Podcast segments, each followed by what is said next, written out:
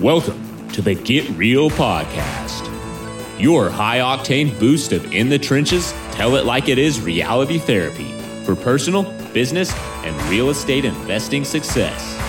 With your hosts, powerpreneurs Angela Thomas and Ron Phillips. It's time to get real.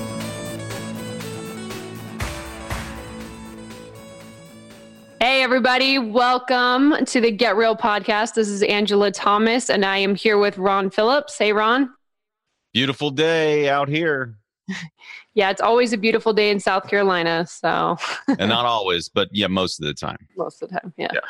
We either out here in Utah, it's either burning hot or freezing cold. There's no in between. So, right now we're in the burning hot, don't go outside. Yes. It's nice. awesome. Well. Yes. So, Cool, cool. All right. So uh, today we want to talk about the biggest reason, really, to invest in real estate, um, and and the best way to be successful in that. So because all the cool kids are doing it. All the cool kids, yeah. and you know you want to be a part of the cool kid club. Mm-hmm. Mm-hmm. So yeah, uh, I mean, you, yeah, you had enough of being an outcast in high school. You really don't want to do that anymore. It's it's time to join the cool kids club. Yeah, I don't relate to that reference, so I didn't go to high school. I know. We've. I'm sure I would have been really cool though. Yeah, for sure. So, okay. Uh, so what we're talking about here today is leverage. Mm, um, love it. leverage. So a lever, you know, if ever I don't know much about levers, but they're a simple and powerful tool, an actual lever um, that multiplies the force when you apply it. Right. Um, so, leverage is a powerful principle in mechanics and in finances, and probably other areas I'm not thinking of. So, um, so we're going to talk about different ways to leverage um, all aspects of your life to be successful. And of course, the biggest one of those is leveraging your capital. Um, and we could probably spend a long time on that one. So, I, I love it. I love yeah. it. And, I mean, if you if you talk about this is something that most people understand and yet it's something that people have a hard time understanding as well right? So i mean in yeah. general real estate most people don't pay cash. I mean there's some people who do but most people don't. Like if you buy your house usually you buy your house by putting some money down and you get a loan for the rest. Yeah. i mean almost everybody buys their house that way especially with interest rates as low as they are because it's just almost free to do it that way so anyway exactly exactly. Okay, so, so we, here we have. Uh, I mean, that's that's leverage. What we're going to talk about today is is the same principle, just in in real estate.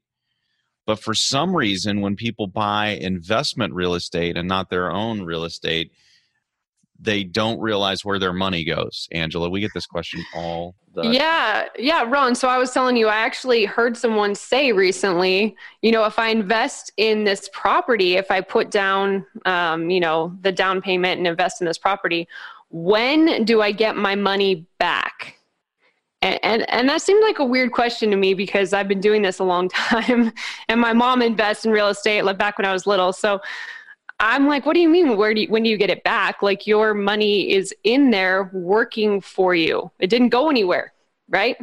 Well, I mean, technically, I guess it I went mean, in the property. But you it sent like, it. You sent it off to work. It didn't vanish. It's, right. It's not on vacation. It's, no. Um, it's out there. It's out there doing what it's supposed to be doing and making you more money. I mean, if anything, you sold it into a labor camp. I mean, if, if anything. that you know, and and that's legal, so it's okay. It's, we it's should money, take advantage so of it. Okay. Yeah. And the crazy thing is, is that your money doesn't really care whether it's on vacation or if it's in a labor camp. It no. it'll it'll act. It'll be just fine either place. Doesn't make any difference.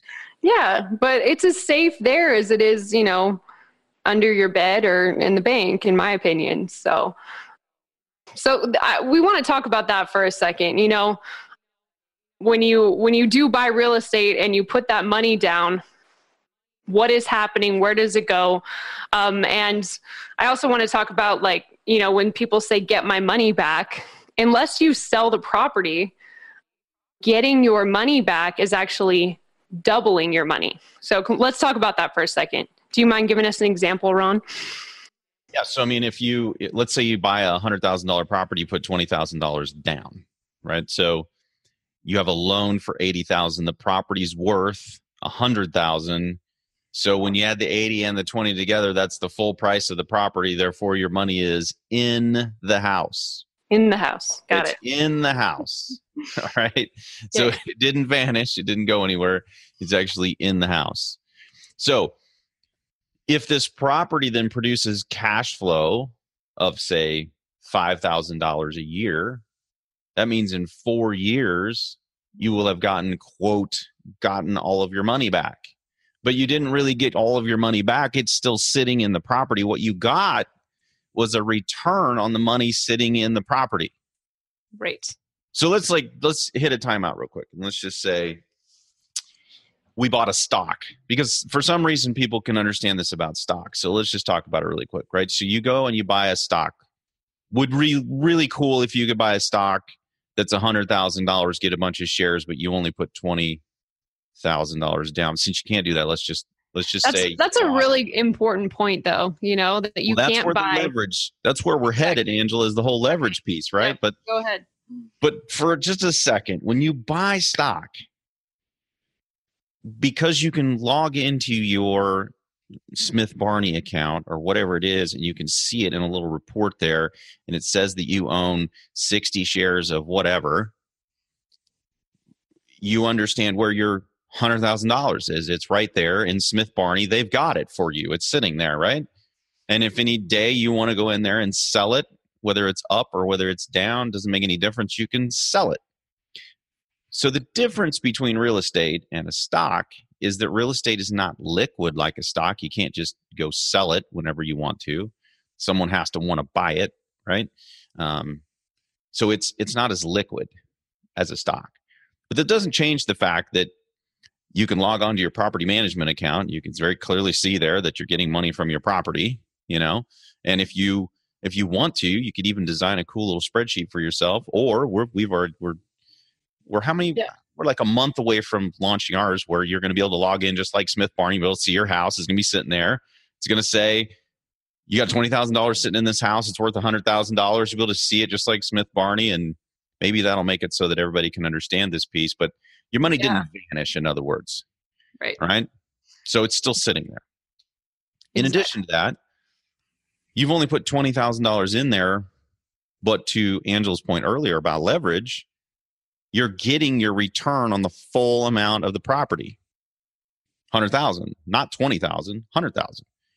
So if the Yeah. appreciation rate next year is five percent, then you make your property value goes up five thousand dollars. But you only put twenty thousand dollars in there, right? That's a 20 percent, twenty five percent return. Okay? Heck yeah That's a twenty five percent return, but you only got five percent appreciation. So what does the lever do? What does the leverage do if you're if you're if you're using this big lever? It allows you to multiply your invested investment because you're getting the benefit of the full value of the real estate when you didn't really put all of the money in. And in addition to that, you're getting a whole bunch of other returns. We've talked about the four returns of real estate, but the reality is you get the four returns on the twenty thousand on the full hundred thousand dollar purchase price of the house, but you've only invested twenty thousand. That makes your returns way way bigger. Does that make sense, Angela, or did I just completely bungle that up for everybody? I mean, it makes sense to me, but I've been doing this for a while, so hopefully it made sense to everybody out there. Um, I, I think it's also important, real quick, uh, you know, because that that person that asked that question, um, when do I get my money back? He was thinking, you know, it's you pay it and it's gone, and you have to wait to actually get that investment back, like you loan the money to somebody. So I think it's important. Like there are some investments, investments where you don't have the money anymore and maybe you'll never get it back you know and you know examples of that is like loaning to a, a small business uh, loaning to a friend ron Bad said idea. Yeah Bad bad, idea you really you Let's really don't know if you'll get your money back That when you loan money to friends or family, that is officially not an investment. no no it's not you can hope that someday you'll see some of that but you, No. you should think of it as a gift so Yeah, I was going to say, should I just tell them how I feel about this? yeah I- go ahead go I ahead mean, you brought it up. I don't I- know if you want to go down this road or not, Angela, but Sure, why not? Yeah. Mm. family and friends do not get loans from Ron. They only get gifts because when you become a lender, it changes your relationship. There is yep. a debtor uh, relationship now, and that that's that just skews a family and friendship. It should, in my opinion, humble opinion, should never happen. you should not loan money to family, and you should not loan money to friends. If they want to pay you back, they should pay it forward to someone else. You should never take their money back. Okay. I agree. But what are other examples of that? I mean, the point is there's some investments you make where, you know, the money isn't just sitting there, it's being used and you know, you do have to wait to actually get your money back, right? You said a trip to Europe. I mean, that's investing in your, you know, family time and and um, yeah, I mean, it's really not an investment. It, it's, it's spending it, right? you are going to spend your money and then it yeah. will be gone. Right. You will have all of the memories, and I think everybody should do it, especially Europe. I love Europe. Going to Europe yeah. in September, it's going to be awesome. But the money that I spend on the trip to Europe is officially gone. I will not get it back. Right. right? There's no return coming to me. And that's the difference. So when you put your money in, I think the other thing I think that person said that at least that you told me was that they had quoted the rule of 72 when they asked when they're going to get their money back. Yeah, they said it's going to take this many years to get my money back. And yes. they were calculating that with their financial advisor. Their financial advisor is actually the one that said, you know, if you make this investment, you need to figure out when you're going to, how many years it's going to take to get your money back. Right, which is completely different than doubling your money, which is what the rule of 72 actually says. The rule of 72 doesn't say when you get your money back. The hmm. rule of 72, if you guys aren't familiar with it, um, Einstein, right, Angela? Pretty yeah, Einstein so. that came up with. We should we got to we got to get a fact checker on here, but I'm pretty um, sure. Uh, just Google it real quick, Angela, while yeah. I'm blabbering. So, um, pretty sure it was Einstein. Angela's going to fact check us, um, but the rule of 72 basically states that you take the interest rate. So let's say you're getting seven percent on your money. If you divide seven into 72, um, you get 10 percent or excuse me, 10 years, right? So um, in 10 years, your money will have doubled at 7% compounded. And, you know, the more you get, uh, the lower the amount of years it is to return to double your money. It's to double your money, not get your money back. So this guy had a fundamental misunderstanding of of what was happening, right? So you don't put your money in and then after seven years you get it back. That's horrible. That's a 0% interest uh, 0% return. I mean you get 100% of your capital back but you made nothing on it hmm. right? So if you took 10 years and you really didn't make any money that's actually how the stock market usually works right? So, i'm sorry to all the stock people out there. That's usually how the know. stock market works because it goes up and then it crashes and it comes back up and uh, ultimately you made nothing but you had this really cool fun roller coaster ride which was exhilarating and ultimately you really didn't make what they told you. you it's a little addictive though. That roller coaster ride is kind of like gambling, you know. Hmm. So where so. leverage comes in is where you actually take the twenty thousand and it's supposed to make another twenty. It's supposed to birth another twenty. How quickly we can make that happen is what the rule of seventy two helps us determine. Because if we get ten percent on our uh, on our uh, money, then it's going to take us seven years, right? Because you divide 10 into 72 and you get seven right? And then it just keeps on going down and down and down. The more money that or the more higher the percent is the lower the years the quicker your money doubles right? But it's not like your your invested capital went somewhere magically. We spent a lot of time on this angela but yeah we get this question a lot and, and so i just wanted to you know maybe we flogged the horse a little bit too much but i want to make sure everybody understands the money's in the house it's still there it's sitting there working and you get four returns on it. All four of those returns get to use leverage. And some people would say, well, your, your rental income doesn't get to use leverage. To that, I would say, uh, yes, it does. Because the difference in rent between a $20,000 house and a $100,000 house is substantial. Pretty substantial. Yep. Yeah. $20,000 house you probably can't rent because it's probably not fit for anyone to live in. And you probably don't want to rent it because it's in a war zone. Blow it up and start over, you know. Yeah. But a $100,000 house you could get 950, 1000 a month, yep. right? Exactly. You get a Great really point. solid return on that. And the reason that you do is because, well, leverage, right? Yep. So you are getting the rent from a hundred thousand dollar property, even though you only put twenty thousand dollars down on the property. Same thing with the principal reduction, right? So the, the principal reduction, someone is paying off an eighty thousand dollar loan for you, not a twenty thousand dollar loan, an eighty thousand dollar loan. Exactly. Right? Same awesome. thing with tax benefits. You get to depreciate a $100,000 property. You, you get to depreciate that instead of a $20,000 property. And yet you've only invested $20,000. When you get appreciation, like we talked about earlier, the return can be staggering, even though you get a really tiny amount in a percentage base of appreciation, right? Exactly. That's what leverage does for you for your investments, mm. right?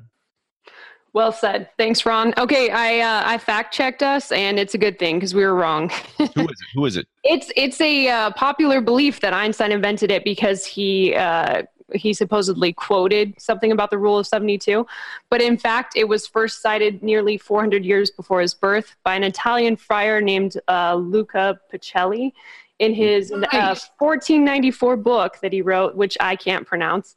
Uh, and it was a guide to arithmetic, algebra, geometry, accounting, and weights and measures. So he actually came up with it. Man, those Italians. I'm headed to Italy in September. I'm going to look this guy up.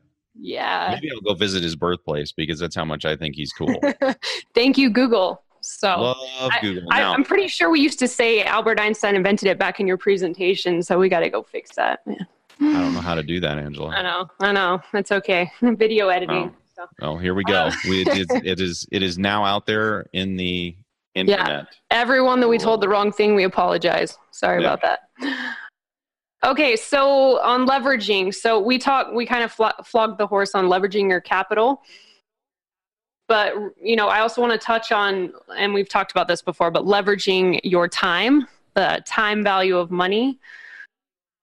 We've, you know, we've talked about that many times, but uh, hitting on this, you know, staying on the topic of real estate, you leverage your capital, right? And then how do you leverage your time in real estate? Hmm. Ron?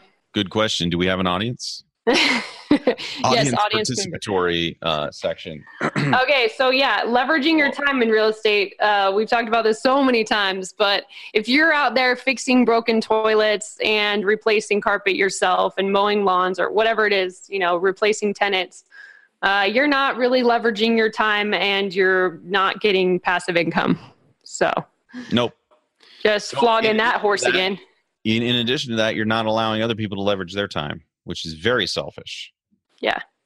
And no yeah. matter how good you are at property management, you can't possibly do it on the amount of properties that you need to replace your income or retire comfortably. Um, and you're probably not as good at it as a property management company that has the people that are good at doing those kind of things and that are paid to do it, and that's their career. So just, yeah, you know, mean, you just, give them a shot. You just don't want to be, uh, look, here's another way to look at it. If you're hell bent on managing your own properties, fine. Then create a management company so that you can at least work yourself out of a job and have a company that's that's functioning underneath you so that you can actually leave go on vacation retire do some other things other than fix toilets yeah and you know if you're that good at it everyone out there who's not good at it like me and ron we need you so please start a property management company yes. and offer if, your services you know if you're one of the lunatics out there that loves management like i said before god bless you we love you you know? Yeah I'll and share your talents. I'll send you something for christmas and all kinds of things and i'd love to pay you for your services. Yeah. Just for the love of all that is holy please start a business and yes. then leverage your time again by leveraging the talents of other people so that everyone gets to benefit. That's the whole that's the whole deal behind leverage is that everybody can win when you get outside of yourself and you start leveraging your time. Because exactly. You employ other people who need the work. You allow them to take their talents and grow them through your company, right? Um, there's a lot of good that comes um, from getting out of your own way and from leveraging other people's um, passions and and talents, uh, all of that stuff, right? Yep. Awesome. Okay, last one we want to touch on. You know, we we always talk about uh, giving, and and this is a selfish way, but uh, the third one is leveraging other people's needs. So we are leveraging our capital, our time, and the third one with rental properties is we're actually kind of helping other people because we're providing you know nice housing to people who for whatever reason don't want to or can't buy a home at the moment Um, and need a good safe well maintained place to live with a you know nice landlord. So I, that's actually it's kind of i mean all the other investments that you make they don't really affect people the same way as this i don't think. So it's kind of cool that you're you know providing good housing for people out there that need it at the same time right? Yeah absolutely. And if if you do it right well here you're you're leveraging not only are you leveraging their need right or you're you're giving they're you're providing something that they really really need but in addition to that you're leveraging their money to do yes. all the things that we talked about earlier. That's one of the returns. and they ask, you know, hey, can we use other people's money? Yeah, absolutely, you can. Use a little bit of yours, and you can use a whole lot of everybody else's money, including the tenant for whom you are providing this awesome rental property. Right. So, right. It, again, we talk about this all the time, but it's a win-win all all over the place. The, these should be it should be a win-win for everybody involved. Okay. Yep. And to the extent that you can create more winning scenarios, you will make more and more and more money. Going back to my example of the property management company, if you're really good at that, how many people can you get to win? How many people can you can you get to win? If you can get more and more and more people and you can help them win, you're going to make more, more, more, more money. Everybody wins in that scenario. Can't help it. Yep. Yeah. Yeah, and the uh, better you treat your tenants, and the more they like living there, the longer they'll stay, the less turnover you have, and the more money you'll make again. So, leverage. And hmm. I'm just going to throw a little plug in there for the property managers out there, those those lunatic people who love this business. Be nice to them, be kind to them. They're the people who manage and protect your asset. Yes. Okay? It's really important that you're kind to them no one is infallible, so they will make mistakes. When they do, um, you should expect them to own their mistakes, but you should do that in a way that does not um, put you in the jerk category. Yeah, having a good relationship with your property management is a huge investment that pays off over the years. Um, like Ron said, they protect your investment and you don't want them mad at you. So, yeah you want them to be happy when you pick up the phone and call them. Yeah. Right? Exactly. They when you call them and it's you on the phone, you want their voice to sound happy. Yeah. Right? So if they're screwing things up, help them try to fix it, give them a little bit of grace, but not too much grace, right? I mean, they still need it's still a business, you know, they still need to own what they've done if they've screwed something up. But but yeah, just be kind. Good just Lord, be just be kind. Be kind. I love it. How hard is it? Okay.